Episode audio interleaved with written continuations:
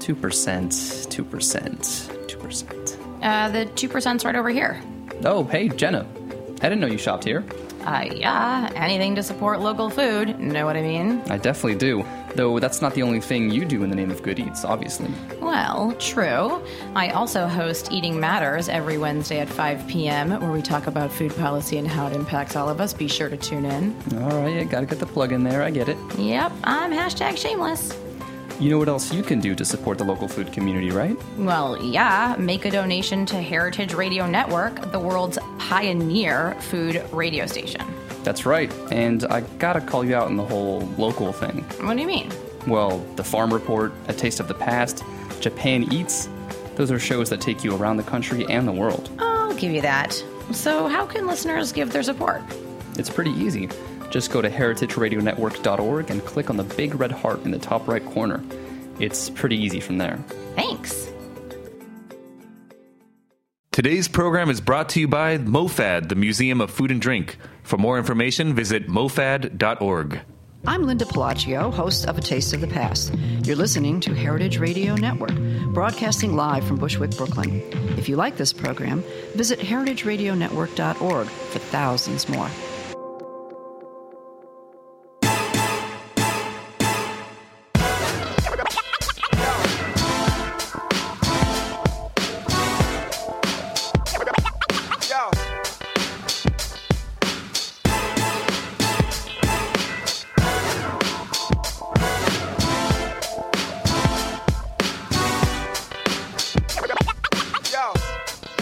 This is Cynthia Cherish Malaran, Reverend DJ Cherish the Love, and you are listening to Primary Food on Heritage Radio Network. So, before I forget, let me tell you how to reach out to me and get my attention on social media Twitter, Instagram, or Facebook at DJ Cherish the Love. That is spelled L U V, and hashtag using primary food heritage underscore radio and hashtag rev love. So welcome to primary food. Uh, wow it's almost the end of the second season. We're about to start the third. I'm going to mix things up a lot in the third season so please please please stick around. And uh, what exactly is primary food? So i learned this really great concept in nutrition school at IIN, the Institute for Integrative Nutrition, that the food you eat you know, the stuff we put in our mouths and chew and enjoy, like this pizza at Roberta's we're staring at, we consider that secondary food. Primary food is everything else in life that nourishes us before we sit down and eat. And that's stuff like enjoying music, reading a book, hanging out with friends, cooking food, a great job, creative expressions, playing games, exercise. And I'm so glad that I learned this because it was the high quality primary food that I kept in my life while going through chemotherapy last year that kept me happy and healing my cancer. So, welcome. Please, you can call in live 718 497 2128. I'll repeat that again 718 497 2128. Perfect.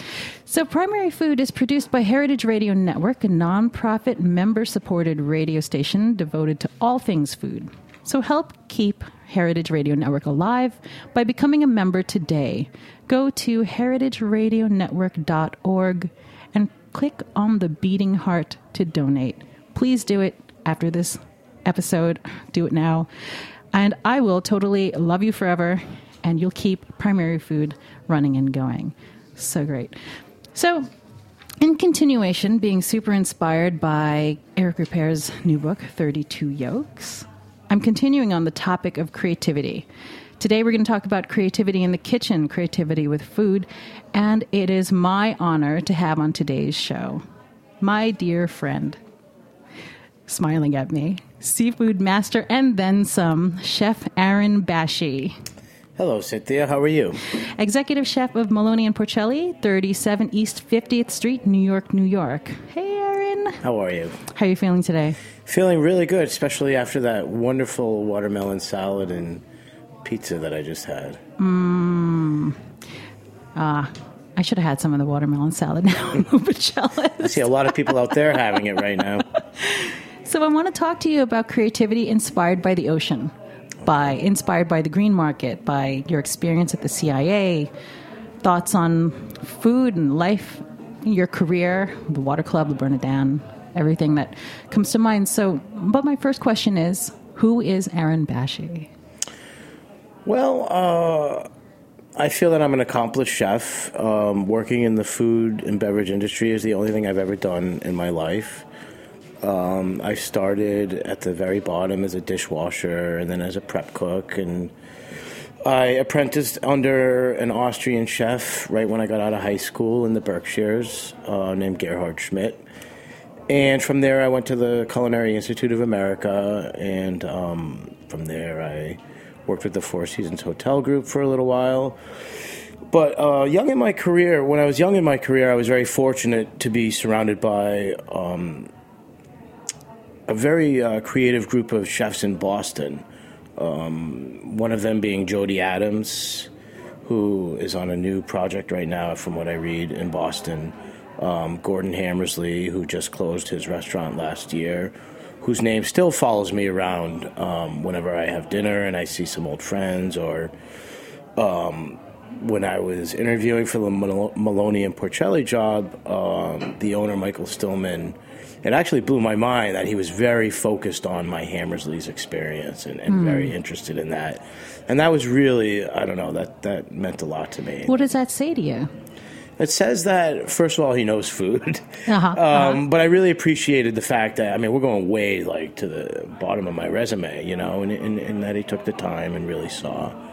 Um, and it's nice to be working for somebody who's uh, sort of sees the whole picture, not just the New York City food scene, mm-hmm. but but outside of New York City and all over the country and all over the world, actually. So basically, honoring your experience from from the start. Yes, So that- absolutely. That's not typical, is it?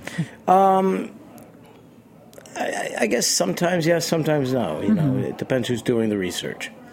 And you're from Boston originally. Yes, I was born in Boston. Yes. So, would you say that you have a New England sensibility brought to New York, or how would you describe that? Well, the seafood uh, passion of mine started at a very young age. Um, I would spend summers with my grandparents in Rockport, Mass, and, and I don't know if you know Rockport or Gloucester.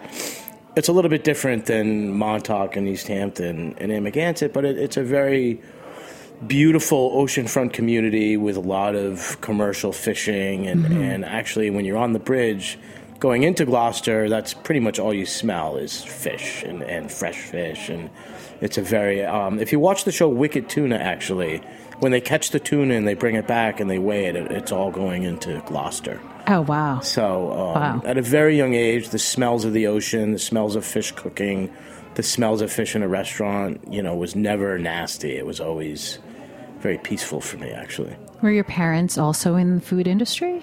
Uh, no, they weren't actually. My dad, um, who was actually um, from was born in Iraq, um, was an engineer, and my dad, my mom was a school is was a school teacher.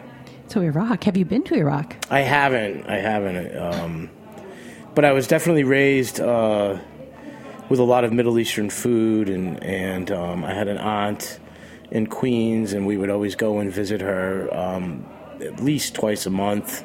And my grandmother lived up the block, and, and the smells coming out of her house from walking uh, up Jewel Avenue to see her will, will, will always. Oh, wow. I can't concentrate now. Yeah. I'm just like thinking about food. Food and smells just wipe my brain clean.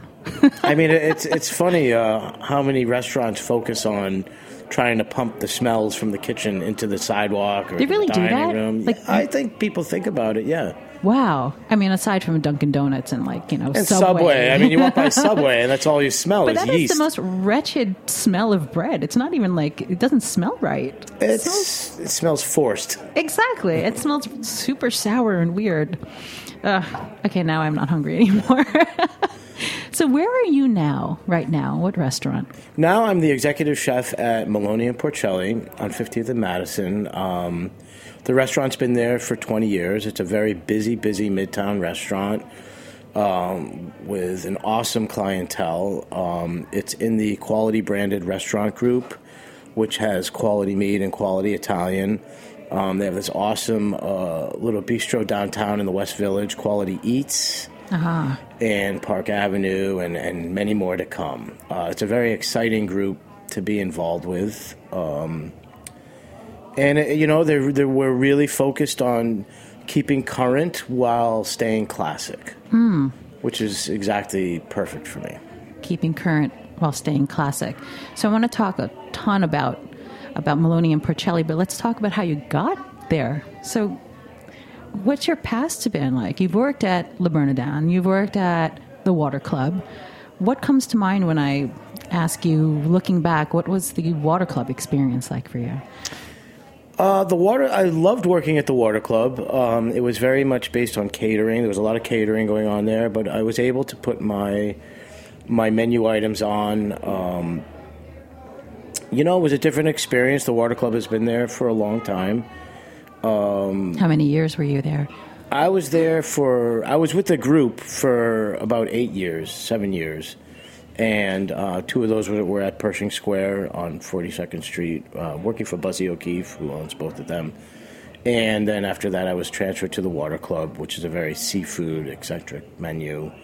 Uh, it's right on the water, um, off the FDR there, which was really good. To I've learned more about tides and and every fish jumping. I mean, when you work at the Water Club and you're doing pre meal on a Sunday afternoon and it's quiet, and you see the bluefish jumping in the East River, it's actually. You mean right there in the East River? I'm telling you, I've seen I don't believe this. 25 to 30 pound wild striped bass pulled out of there.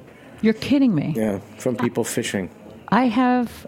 I, I just like cannot find that to be true, but I Uh, No, it, it really is. I mean, it's amazing. And there's a lot of yeah, yeah. And are are you able to eat that fish out of the East River? or Would you not advise? You know, I'm going to remain. It's up to you. You know what I mean? Um, when I, you know, I live in Brooklyn, right by the water there, right by the Verrazano Bridge, and I see a lot of people fishing over there and catching. And I really think that they're fishing and catching to feed their family. Mm-hmm. You know, and and that's a very realistic way of living. You know, I understand. Yeah. you know. Yeah. So I respect that. yeah. No judgment on that. Yeah. So before the water club you were at, we're going backwards in time now. We're going in our little uh, kitchen time machine. Okay, well, I was at um, Pershing Square Okay. for Buzzy O'Keefe. And before that, I had a very interesting experience working with the Prime Restaurant Group. Uh, Joey Allaham, uh, which is a very upscale kosher establishment. He has the Prime Grill and the Prime Grill Bentley. And I was hired um, to open up the Prime Grill in Los Angeles, which I did for about a six month period. I just went out there. And then once that was open, I came back. And, and uh, he had a place where the Prime Grill is now uh, called Solo, which was a little more upscale. Um, that I was the chef at, and I left there to go work for Buzzy. And before that, And before that, I had my own place with my wife. We had a little seafood bistro in Park Slope called the Minnow. It was on 9th Street and 7th Avenue in Brooklyn. And um, that was a very educational experience. That was a true farm to table, dock to table experience. and what was the time frame of, of that experience? We opened the Minnow um, right, uh, actually, right after, uh, unfortunately, uh, September 11th. Um, so it was a very stressful time to open a restaurant, but um, the neighborhood really embraced us. It was a small restaurant, and um, we opened at a time when people were just starting to come outside of their house again, and, and um, we were there. and It was a nice time, nice period of time to open a place, a community sort of based place, and that had a lot of fish on the menu. And at Le Bernardin, what did you do there? Well, the Bernardin was a very much um, an educational experience for me. I, I started um, at the bottom of the, the line. I was on the vegetable station, um, the garde manger, and then the veg station, and then I just worked my way through the ranks up to uh, um, saucier. And at that point, I left and went to work for Charlie Palmer at Aureole. Now, you said saucier. This is something that I'm just learning about now. That you have to master making sauces before you can move forward. What is that like? time and patience and learning how to extract flavors and and I, you know that strict European training about respecting the food and and learning how to work with the food and, and learning how to get the maximum amount of flavor out of let's say celery hmm. in ways that no other places can really teach you you know what I mean? There are certain there are no rule, there are no boundaries for the extent to go to in a kitchen like Le Bernardin um, when it comes to flavor. And is that specifically a French thing? And when it comes to flavor exploration that way, do you think? Or I feel that the Europeans in general maybe brought that respect for the food to this country back when. I mean, when you read Eric's book, and he talks about taking, um, you know, when you're a line cook, you go into the walk-in and you sort of put your mise en place, your setup, vegetables, things like that. You have a way of doing a pouch, creating a pouch in your apron, and, and, and Eric talks about how that doesn't happen in, in like Joel Robuchon's kitchen or Elaine hmm. Kitchen, where you have a tray and you place things on, and, and there's just a respect for the, the food, whether it's a protein or a vegetable or a fruit, that you, you don't see in a lot of other places. I, I really enjoyed reading 32 Yolks. I picked up so many so many interesting concepts about creativity, and that's why I'm kind of hung hung up on the book. like, it's a, it's a really it, it's a beautiful book, and it, it's very well written, and he's actually a, a really special guy. I'm going to just quote a few things in the book and just you know get your yeah, and get. I'm almost finished with oh, it. He's almost finished with it. but you can you can agree with a lot of these concepts. Like creativity is what brings artistry in cooking. Otherwise, it's just craftsmanship. Do you agree? Yes. Fine dining is about dreaming and the experience. I agree 100% with that. So I want to know more about fine dining. You know, what is fine dining to you and how can I re- replicate that feeling at home if possible? Okay. Is that not possible? um, when I think of fine dining, the moment that I think of is uh, my wife and I were at our anniversary dinner at Del Posto, and there was a certain dish with uh, kelp in it that came down, that came to the table, and the captain said, "As soon as I walk away, you're going to get a little whiff of the ocean." Before you eat, yeah. Of the ocean. And I was like, what? okay, whatever, man. and he walked away, and all of a sudden I'm saying, wow, I smell the ocean. And that to me, I mean, they really nailed it. Uh, Wait a minute. Was that just a psychological thing? No, it, was, it, had to do with the steam coming up oh and the kelp gosh, hitting it wow. at the exact time. And I mean, this type of thought process with, with a, a luxury wow. place, restaurant like Del Posto or Le Bernardin, there is so much thought. Um, if you're on Eric's website, you'll see the, the think tank that they have filled with books at Le Bernardin and the experimenting that goes on. And, you know, I don't think any of the entrees go on in a day. I think, you know, there's a thought process behind it, you know, and, and, and that's that I think every cook should be exposed to that once in their life, whether so, they fall through with it or not. Oh, I oh, I think I see what you mean. So the idea of someone had conceptualized, I would like the the person sitting to experience the ocean, how do we give them that experience? Right. How did they deliver that? do you know? did they just through you know proper the, delegation in the kitchen? You know, they um, if you go into a four star kitchen, there's a lot of focus on. I mean, some kitchens have cameras actually that, that watch and see where the course is, but you know, there, there's you sort of there's communication between the runners and the back waiters. You know, three minutes to fire, and, and the, the, it's it's. So I guess then that the idea of replicating that at home is to replicate the experience, the exquisite experience. Kind to of replicate that experience at home, I believe anybody can in your own way. Uh-huh. But it just you know taking your time. You know, if you're making a, a broth or making a sauce or a white, if you're making like say a white wine sauce at home, where you're taking white wine and shallots and bay leaf and peppercorns. Mm-hmm. You don't just turn the fire up and boil the heck out of it. You you, you let it simmer, and then you know you you uh, you just let it simmer, or else the flavor goes right up into the hood.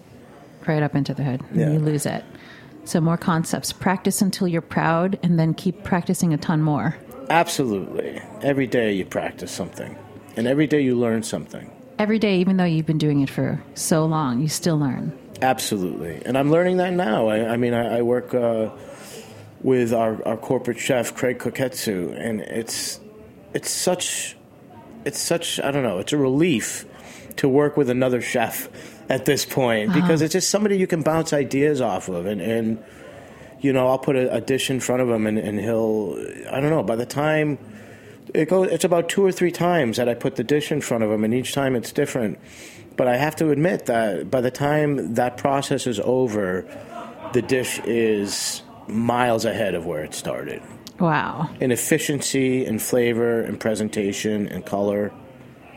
And back to creativity. So, if the entire meal is a creative act, would you say that it's also in the creation of the meal itself that you experience your creative, your talents, aside from just like presentation, but the actual like planning and preparation of it? Is that is that for you where the fun is? Definitely. You know, when you're when you're doing a scallop dish, the vegetables and everything complementing the scallop dish are great and they're colorful, whether it's yellow wax beans or fava beans or some sort of puree underneath. But the fun part is caramelizing the scallop perfectly, so it's that perfect amber to dark brown color, and the smell coming off the pan ah. is, you know, there's ways that you saute and ways that you cook scallops so you get you can pick up all those flavors whether it and you know for instance cooking a scallop learning the right temperature learning the oil when to drop it into the pan and and cooking it on one side and just like learning the the, the fire that you have.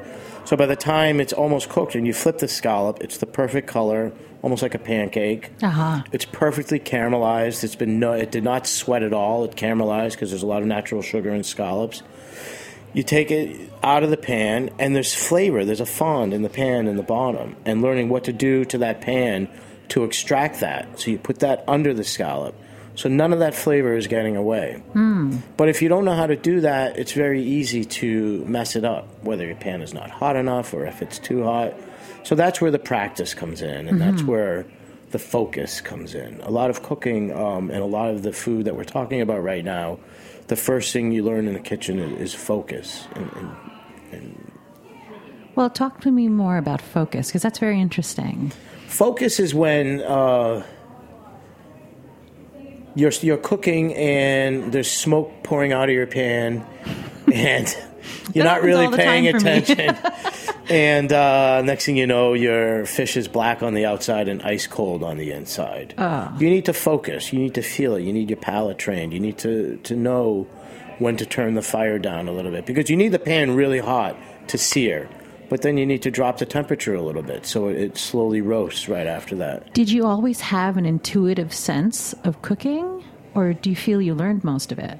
The intuition comes with practice, but you learn it when you're in school. You learn it when chefs are talking at you and you know in the kitchen.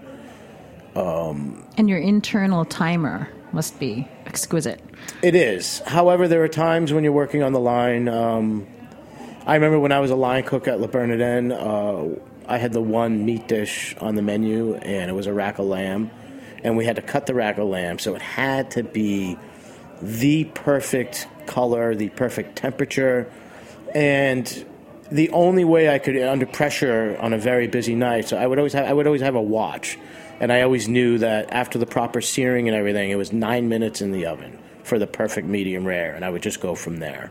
Uh-huh. But it was always at nine minutes, and I had it down, and I nailed it, and it was That's great. amazing. Yeah, That's amazing. but you do that under pressure, you know, and that's what distinguishes a good line cook from a bad line cook. Surviving under pressure. Surviving under pressure, knowing that you're putting your food up for the chef, knowing most important that you're serving somebody that's paying several hundred dollars for an experience, you know, and, and, and the chef is on the firing line there, man. You know what I mean? Like he they're not going to say, "Oh, Aaron screwed up the rack of lamb." They're going to say, mm-hmm. "The chef screwed up the rack." Oh, I see. You know, Well, what's the most, at this stage for you, what's the most stressful part of being in the kitchen? I wouldn't say stressful. I think the most important part of being the chef at Maloney and Porcelli is delegation because it's a very busy place. And when I conceptualize dishes, uh, whether it's a special or a new appetizer or a new entree, you have to think how many pans is it? It should always be, you know, one, you know, is the guy or gal going to be able to get it up, you know, get it out? Uh, it's a busy place, you know, and, and people want their food, especially at lunch. You know, we, we people need to eat, and they need to eat fast, and they need to eat good. So you can't just go into a kitchen saying, "I'm going to do this, I'm going to do this." You have to see the situation, see the machine, you know, and, and, and then find your, you know, Maloney Porcelli's been open for 20 years, you know what I mean? Mm-hmm. So I, I'm coming into their world to complement their world, you know? I'm glad you said that. This is the perfect segue. Going into their world, which is mostly meat, and you were coming from a seafood background. Mm-hmm. What was that transition like? Well, first of all, your transition from the Water Club to Maloney and Porcelli. How did that come about?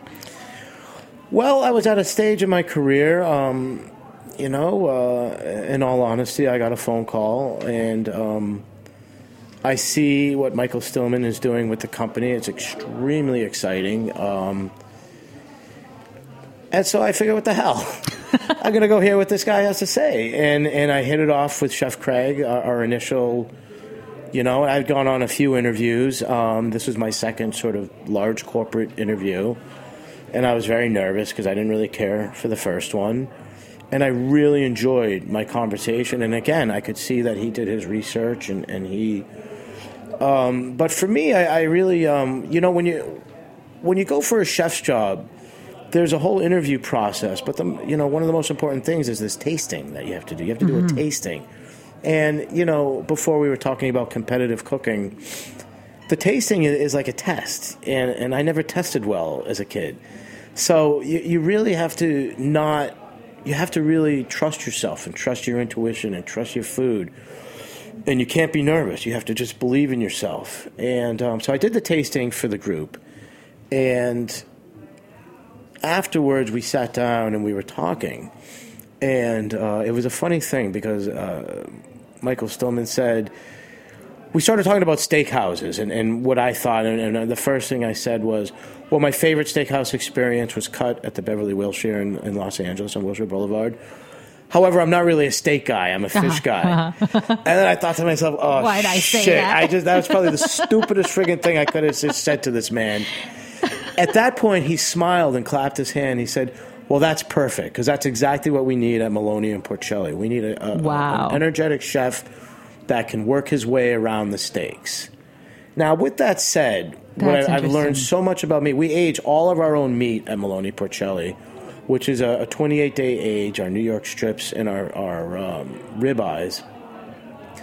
And I'll put our, our New York our aged New York strip and our ribeye up to any between our broilers and our broiler cooks, and the way that we age the meat uh, up to any steak in the city. Wow. I'm very proud of the meat that we're serving there. Well, what's the process of aging? I was always curious about that. Uh, we have a um, the exact temperature I believe is in is uh, slightly above forty, and we date them and we go in and we just rotate. We have por- uh, short loins for porterhouses that we cut into porterhouses. We have um, the New York strips on the bone, and we just continue to rotate them. It's basically a cooler that's slightly warmer than a, a walk-in. And for how many days again? Twenty-eight days is 28 what we shoot for. Wow. What happens if you're too short of 28 days or too much past 28 days? It's just all about gearing and, and you know looking at your reservation book and it, it, it's all. Uh, Oh, it's I mean, if it goes over 28 days, it's probably a little better. But um, that's that. It, it ages for at least 28 days. And what have you got going on there now as far as daily specials and Well, we do um, a seafood special every day. We do a soup every day, and if it wasn't in the middle of New York Restaurant Week, we would have an appetizer special as well. nah, But right now we're in the middle of Restaurant Week, uh, which we're doing for dinner only. It's going very well.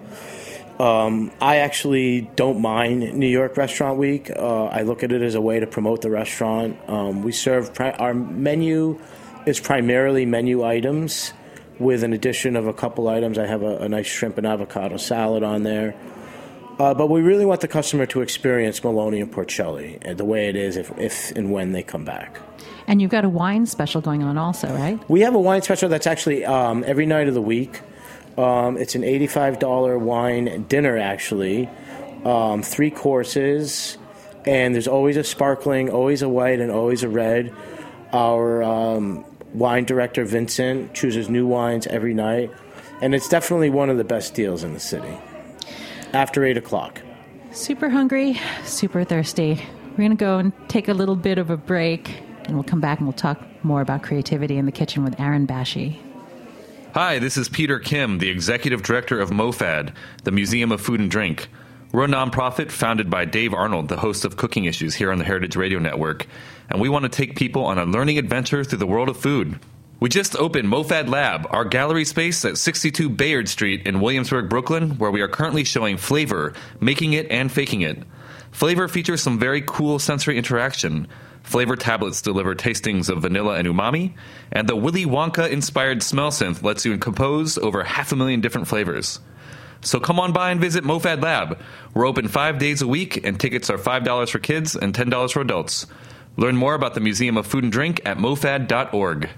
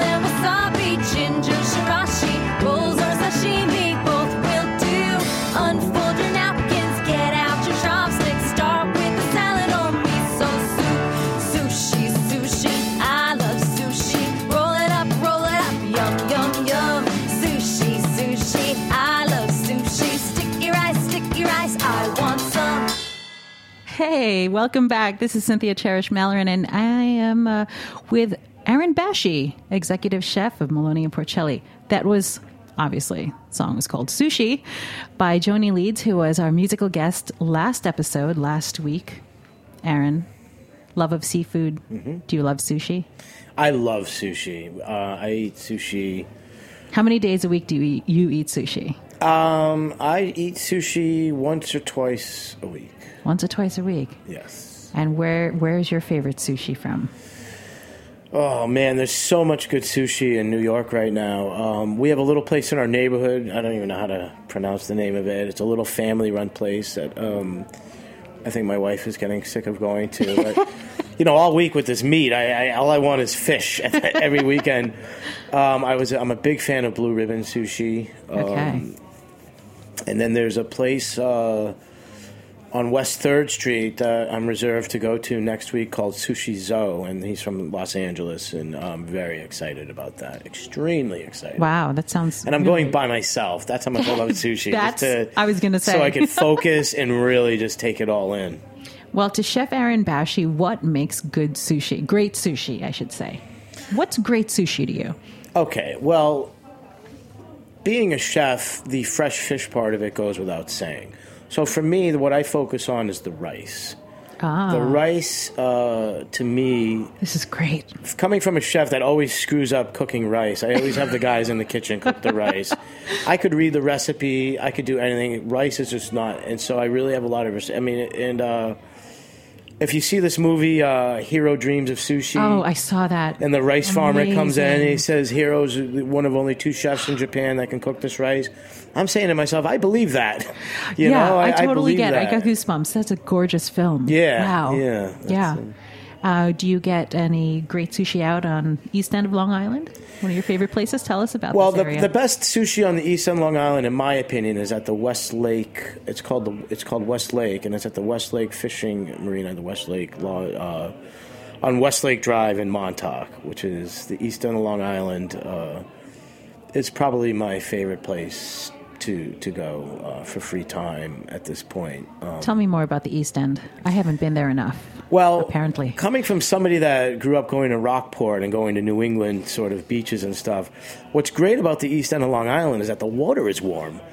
I mean, Oh. you- my wife is from Maine, and, and like they have the most beautiful oceanfront beaches in Maine, and the water is so freaking cold. And the same thing about, but when you get out to Montauk and and out there, I mean, the water is just pristine, and it gets up to like seventy degrees, but yet you have that New England feel, you know, on Ah. the beaches.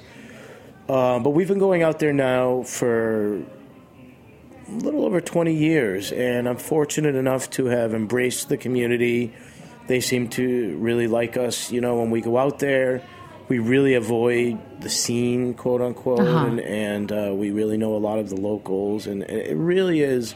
I have to meet up with you out there and just kind of get my education finally. Yeah. What, what is that line? Everybody says, "Well, where do you like to go?" And I always say, "I don't. I cook." You know what I mean? You go to the to Gosman's fish market or any of the fish market, man, and that fish is literally right off the boat. You know, speaking of that, you gifted me with one of the most exquisite experiences, actually. Which uh, which one? You once gave me a raw scallop. Oh, I remember. They were right out of the shell. Remember that? I remember that. That was at the water club. Yeah. That was. Actually, I didn't know you could eat it raw like that. So yeah, those were big, those were Peconic Bay scallops. That uh, massive. we use. Um, you know, one of the guys. I, I try to get as much of uh, wherever I'm a chef. I always try to fill it with things from Montauk, and we serve these Montauk pearl oysters. Which you know, the guy texts me from the dock asking me how many do I want, Amazing. and he's the one that brought those in that day. Huge. Actually, I was scared. I didn't realize you could eat it raw, and I thought, should this not be cooked? But when you gave it to me and I ate it, it was like sweet. And then I And the remember that same night we had the oysters with the green stripe going down Yes. the middle of it because of the algae that it was eating. So let's talk about the green stripe and the oysters again, because that is also very exquisite. So, what type of oyster was it again? Why was there a beautiful Those green were stripe? from um, Washburn Island, which is next to Wellfleet in Cape Cod. So, and I believe his particular oysters were one of the first shellfish. I don't know. There's a story behind the Washburn oyster. But I can tell you, a year after that, they didn't have the green stripe going down the middle. Really? So it's it's a nature, a natural thing. It's not toxic or Oh, anything. It's no, all it it's has to do it's with got to be algae, right? algae. Yes. But it it didn't have it the following year. Yeah, that's a sign. I was bummed, man. I was like, "Where's the green stripe?" Wow. And It only happened for like three weeks, and I kept calling and saying, "You know, what is it?" And they said, "Well, don't get used to it because it's just the uh, Don't get used to it. it's the water temperature and what Wow. the oyster is eating right now, and as soon as it warms up, it's going to it's going to go away." So How many oysters can you eat in one sitting? I could probably eat. I thought of that quite a bit. I could probably eat two dozen, Two dozen. Yeah, I think. but I I would need some bread or something solid, also. You know. So I'm going to ask you a few questions about preparing seafood. Common mistakes in preparing seafood. What what are the most common mistakes in preparing or cutting or serving up fish? I think the biggest challenge with cooking fish at home is getting your pan hot enough. Pan. Because what ends up happening is people will set their oven to like 350, 375. They'll slap a fillet of codfish on there, rub a little oil, salt, pepper, smear some garlic on there, throw it in the oven. Hmm. And what ends up happening is the fish doesn't sear, it, it sort of steams. So all of the moisture is coming out of the fish, all the steam. And the second you open the oven, that, that like steamy, like soggy fish smell comes out. And your wall immediately permeates your walls, and your whole house smells like fish for a week. Aha. Whereas if you get your pan hot enough, or if you turn your your oven up to, let's say, you could take the same piece of codfish that you were baking at 350 degrees and turn your oven up to 450. Put the same piece of codfish in; it'll get nice and lightly caramelized on top, and you'll have more of a sweet smell with the essence of the ocean rather than dank fish. Dank fish. You know, not dank, but like because if you're starting with fresh fish. fish, it's not going to smell dank. However, um, it will smell. It will smell your house. you yeah, know, no, I totally steam- get that. I totally get that. Yeah. Lobster. Do you prefer it broiled, grilled, or steamed? Um, okay, if I'm eating lobster cold, I prefer it steamed and chilled. But if I'm eating it hot, I prefer it. Uh, here we go. Here we go.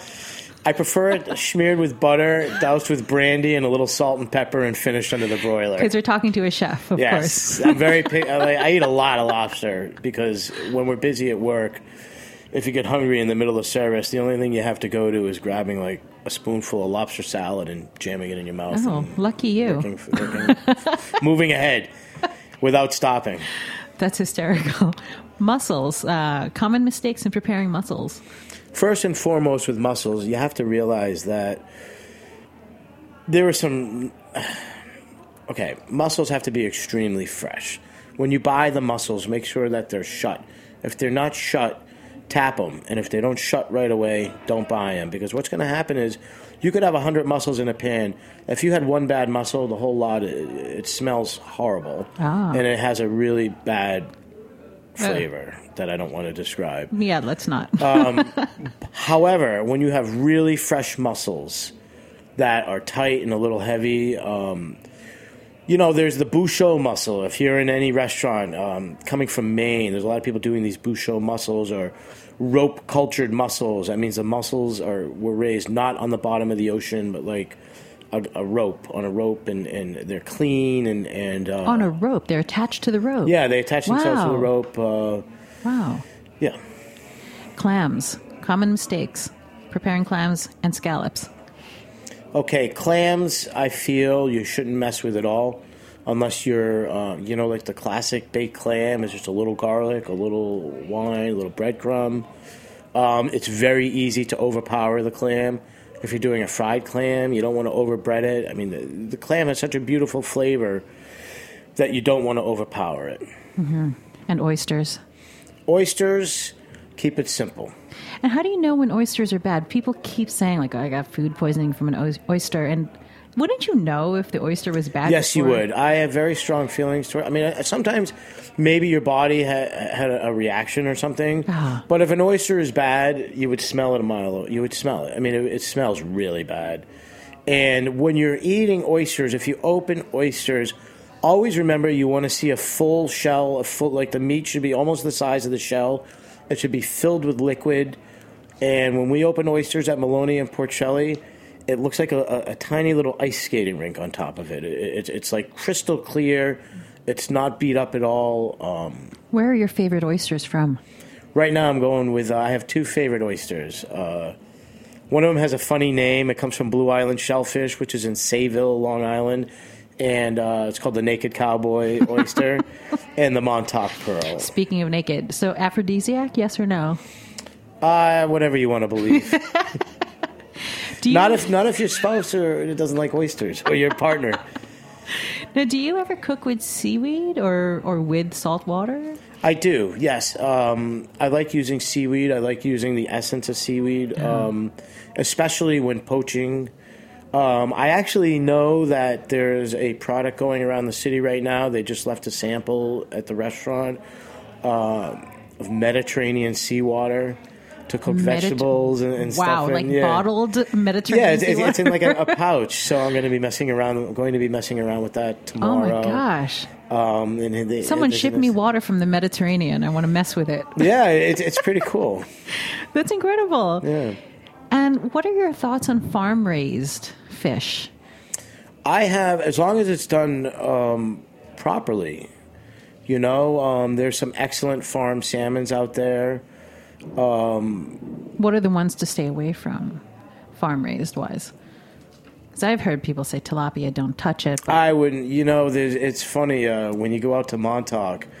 There's a, a sticker that a lot of the locals have that says uh, tilapia is not seafood because it's all farm raised and whatever. You know, it, Ah, it's all um, relative. You know what I mean? There, there's some great farms off the coast of Ireland right now, and um, I see. that are that are just they let the swim.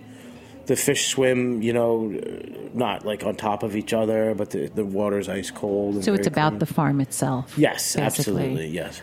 And as far as food safety, you know, people talk about mercury all the time. It's just about not having too much of something, or what I are your anything thoughts? in excess is, you know, is, is um is is too much. Yeah. Well, food has the power to make even the loneliest person the center of the universe. That I think that's a that's a really really special statement I got from 32 Yolks. What do you think about that? I think that's totally true. You know, it, at Maloney and Porcelli, we have a little chef. It's an open kitchen, as you know. yes, it's gorgeous. And it. um, you know, there's a lot of times that people come in and, and sit by themselves, and I always try to do extra things for them. I mean, they're right in front of me, and you know, the most important thing for me is to to have them leave smiling. You know, and, and that's usually what what happens when Well, in our last minute or two, what are some thoughts you want to leave us with? You know, your imperative as a as a chef. What do you want to put out there and keep doing in your career?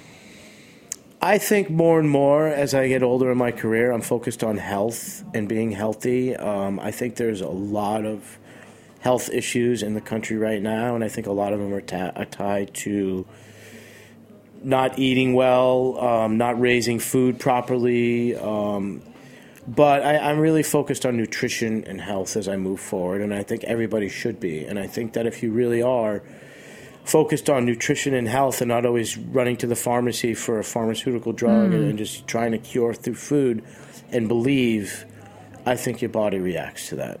What are you having for dinner tonight?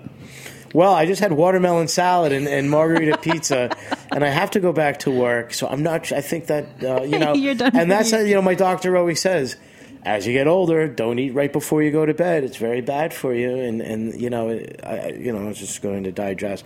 However, I may have another salad or, or a slice of meat when I get back to work. Thank you so much for being with me today, Thanks Aaron. for having me. It's so great, and I was really glad to be able to tell you how grateful I was about the scallop. Oh yeah, and the and the algae and the oyster. Super special. Well, you've been listening to Primary Food. Please go check out Aaron Bashy, Chef Aaron Bashy at Maloney and Porcelli. And he's got uh, some wine. And our you. wine dinner. Yeah. Check every night of the dinner. week. Ask Vincent to choose you a nice nice glass. Look for Vincent. All right. Well, Primary Food is produced by Heritage Radio Network, nonprofit member supported radio station, and uh, devoted to all things food. Any last words, Aaron? No, just when you come to Maloney Porcelli, you have Gaetano and Trey and Megan. If Vincent's not there, they'll have you back and they'll set you in the right direction and, and uh, they'll tell me when you're there. Please go. Thank you so much, everyone.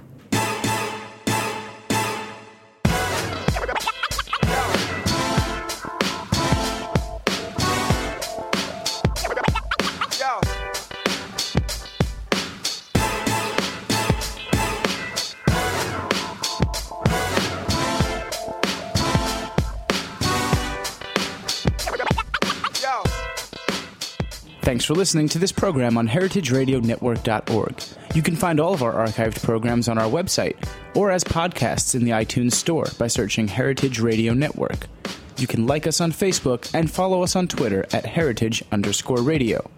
You can email us questions at any time at info at heritageradionetwork.org. Heritage Radio Network is a nonprofit organization.